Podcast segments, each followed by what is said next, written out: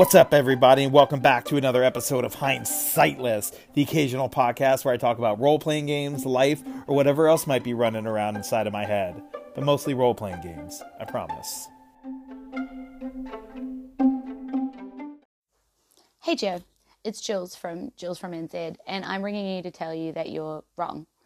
Um, basically, I mean, I could say other stuff about your podcast, but I'm not here to talk about your podcast. I'm here to talk about what you said on somebody else's podcast. You may have noticed, um, if you listen to as many podcasts as I think you do, that I've been powering through people's back catalogs and I've been popping up in voice messages probably soon.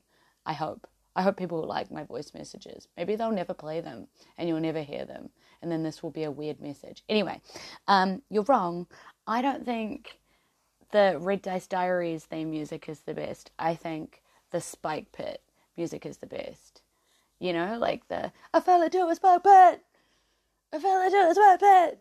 Yeah, that one. It's the best. It's the best of all of them, hands down, and I will fight you on it.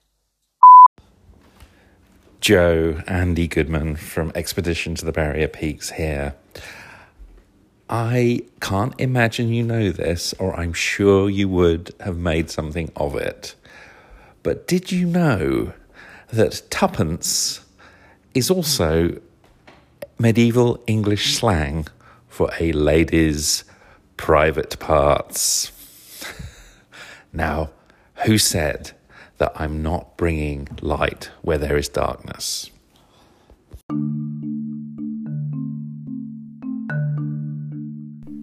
At the top of the episode, there we had the phenomenal Jules Bergerser and the uncanny Andy Goodman calling in with some corrections and some information. Uh, Jules. That's Jules from Jules from NZ. Check it out. It's a great show full of fantastic information about New Zealand.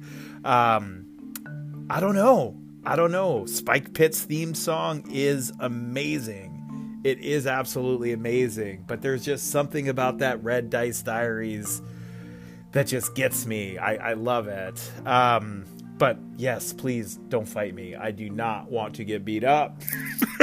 and Andy, Andy, thank you for that tidbit of information, man. That made my day. I wish somebody had told Ian Mortimer, the author of Time Traveler's Guide to Medieval England, because he uses tuppence all throughout that book. And now that book just makes me laugh super hard. so if anyone anyone ever tells you you're not bringing light to the darkness, you let me know, dude, and I will have a conversation with them and straighten them right out. Anyway, folks, it's been a hot minute since I put out an episode. It was my birthday last week, and then my birthday party a few days later. And it was amazing. It was so much fun. The day after my birthday party, not so much fun. but yeah, so let's get into some call-ins.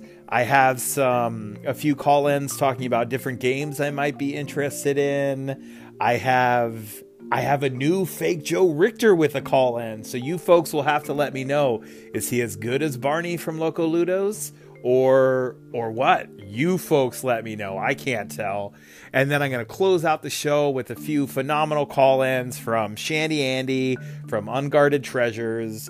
Uh, he's got a few things to say about my episode on min-maxing and he doesn't agree with me and that makes me so happy that makes me so so so happy i also got uh, a late belated birthday message from liren liren thank you so much for that that was awesome I super appreciate it. And I also didn't know that Liren's birthday is the day before mine, so that's super dope. You rock, Liren. Aquarians rule. It is the dawning of the age of Aquarius. So let's get into some call ins, and I will see you on the other side.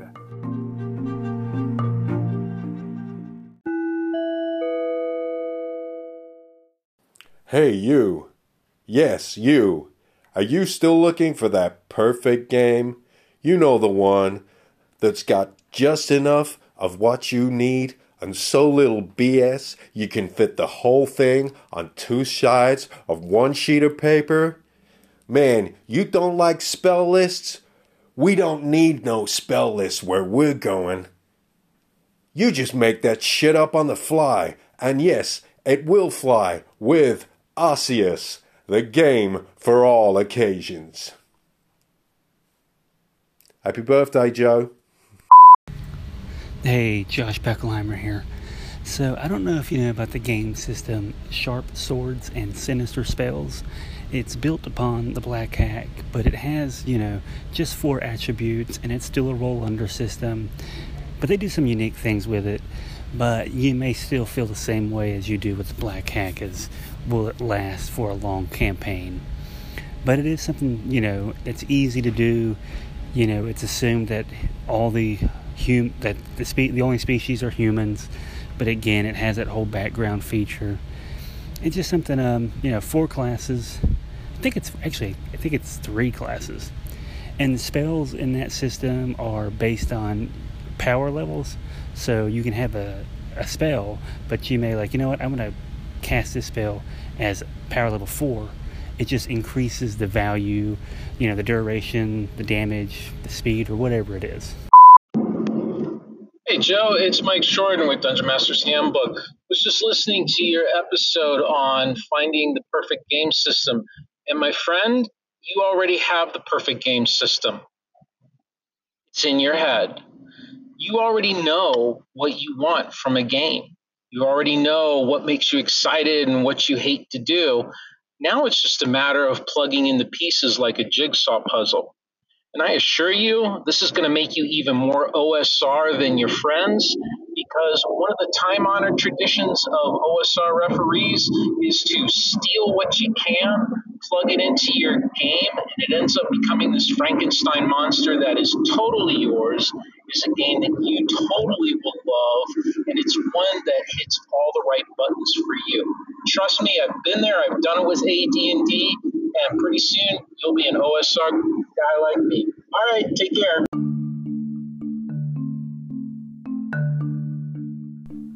That was Spencer, aka Free Thrall from Keep Off the Borderlands, the best name podcast out there, calling in with a little little self-made commercial for his amazing little game, Osseous. Uh, you should hunt it down. It is a fantastic, like he said, it's just a two-page game. The whole game is set on two pages. Uh, I do, however, like spell lists. I don't want my players just to be able to come up with any spell they want whenever. I, but that said, I don't want to have to make up all the spells that are in the game. But if you're just looking for a fun game to pick up and just play, check out Osseous. It rules. Uh, it's really, really cool. He made it for uh, Anchorites Appreciate Arneson Month a few months back, and it's just it's it's awesome. Uh, Josh from JB Publishing. No, I have not checked out Sinister Spells and or Sharp Swords and Sinister Spells. Um, but I will. I absolutely will. Thank you for the heads up. I am always on the lookout for new fun games, and I'll definitely uh, see what their PDF situation is like. I have checked out a little bit of Swords and Wizardry, um, and that looks pretty good. But I, I still think I'm leaning towards Romance of the Perilous Lands with a couple of additions. And Michael, man, you are absolutely right. Like the game is inside of my head. I, I, I know what I'm looking for. I, I, I just want the skeleton. I don't love taking stuff out of games. Um, I, I plan on it for uh, for my next campaign. I am absolutely going to get rid of the way Romance of the Perilous Lands does their healing. I hate the whole every time you get an eight hour rest, you get all your hit points back. I don't like it at all. I don't think it makes sense, and I don't think it's fun. I think it's soft. I don't enjoy it. So I'm absolutely going to get rid of that. I'm going to add in a few things. Um, I'm going to add in a different spell backfire table because the one that's already in there it's a little lackluster, I think. I think it's lacks a little flavor, a little oomph, a little pizzazz. But anyway, fellas, all three of you, thank you so much for calling in with your suggestions. I really appreciate it. Y'all had some really cool stuff to say. And okay, so now now let's get into this new imposter, this new provocateur. No, he's not actually a provocateur. He's amazing with voices. He is, though, just well known musical maestro, the creator of the Spike Pit theme song that Jules spoke so highly of at the beginning of the show. It is one teenage teenage. I don't think he's a teen anymore. It is one Mr. TJ Drennan, aka um, shit. I, I I had him and I lost him. Miasma something meltdown. Triple M, Triple M, occult orifice outrage. I remember Triple O, but I forget the Triple M. Sorry, sorry, TJ. But okay, folks, you've heard what Barney has to do as far as doing an impersonation of me. So let's hear what TJ sounds like.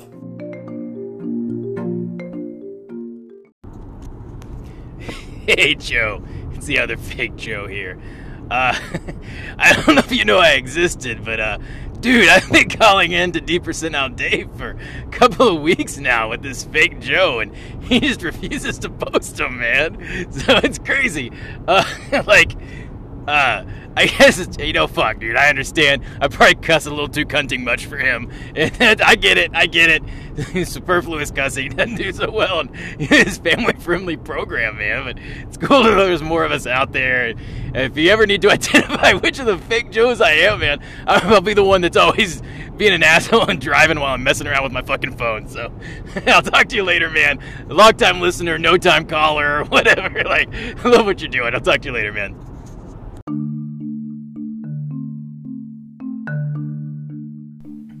That was all right, TJ. That was pretty good. So, folks, you can go back to my last episode, Anchorite Sing. There's a message from Barney where he's impersonating me, and you can judge for yourself. I do have to say that TJ made one fatal error. If I was, if someone was in the situation where it was me and him, and that person had a gun, and he didn't know which one of us to shoot, there was one fatal flaw that he made that if you were paying attention, you would know right away which one was the fake me. So if you know what that was, let me know. Also, let me know who does it better. Who wears it best? who wears me best? anyway, all right. Now on to the main attraction. Shandy Andy has some thoughts on my episode about min maxing and my definition of min maxing and about how min maxing is old school. He's, you know, he's a super smart dude with some very thoughtful stuff to say. So let's check that out.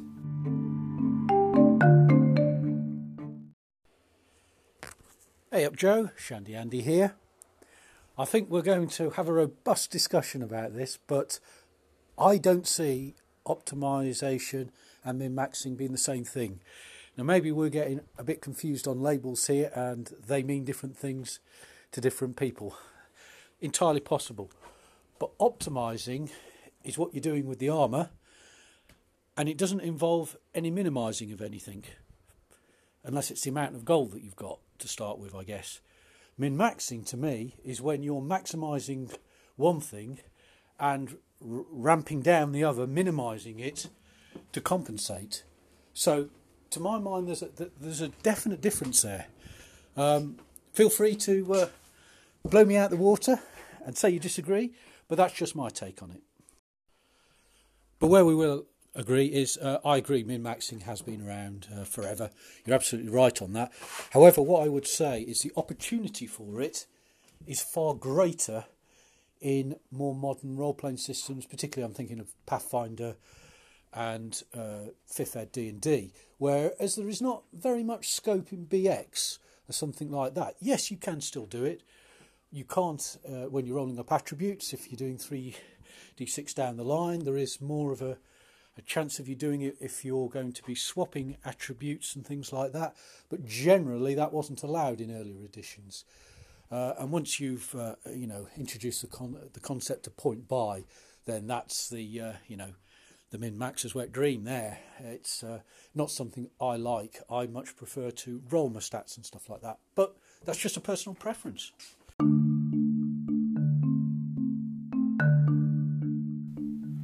Andy, I would never want to blow you out of the water, man, but I do think we disagree. To me, optimization and min maxing is the same thing. If you're optimizing one thing, you are almost inherently minimizing another thing. So, take the armor example. Uh, if you are wearing heavy armor, you are minimizing your depending on what game and what system you're playing but in general you're minimizing your ability you're maximizing your armor uh, but you are minimizing your ability to cast spells, to move silently, to move quickly. So you are bolstering your defenses at the cost of some other some other facets of play that you might be involved in. It's the same with class choice. You know, if you by picking a fighter, you're maximizing your martial prowess but minimizing your magical aptitude. So that to me, that's they're one in the same thing. And I don't know, like I think even your your example of Pathfinder providing more opportunities for min-maxing, I don't by your definition, I don't think it provides more def- more opportunity for min-maxing. I think it provides more opportunities for optimization. There's still the same number of stats available for min-maxing, but the amount of feats lets you optimize which to me is the same thing but like what you said it, it's a different thing to you. So i just want you to look at it from that perspective. Um, it gives you all the feats and everything gives you the ability to optimize your character but with a cost so yeah I, like i said i don't think um, I, I, I, think min maxing and optimization are the same thing. Um, but I loved your call in. I really appreciate you taking the time. It was fantastic to hear somebody with a different perspective. And I really, really appreciate it, dude. So thank you so much, man. And if you want to talk about this more, I am happy to. I love talking about this stuff, it is super fun and yeah, dude, just keep on putting out shows, keep on hopping on to, uh, you know, one shots. I love, I love hearing you out there, man. I just heard you on uh, Dave's latest, uh, on his little actual play experiment that he just put out. So keep it up, Andy. I appreciate it, and I will talk to you soon. All right, folks, let me uh, let me close out of here, and yeah, let's do that.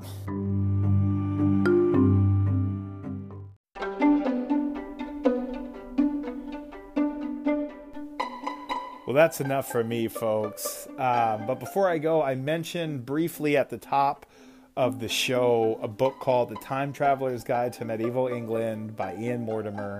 I just finished reading it. It's an amazing book full of inspiration and information about life in medieval times, specifically in medieval England. And it I I personally look at it now as an invaluable resource to gaming like my knowledge of the medieval times i had a little bit you know what you learn in school and all that and you know seeing some documentaries and stuff.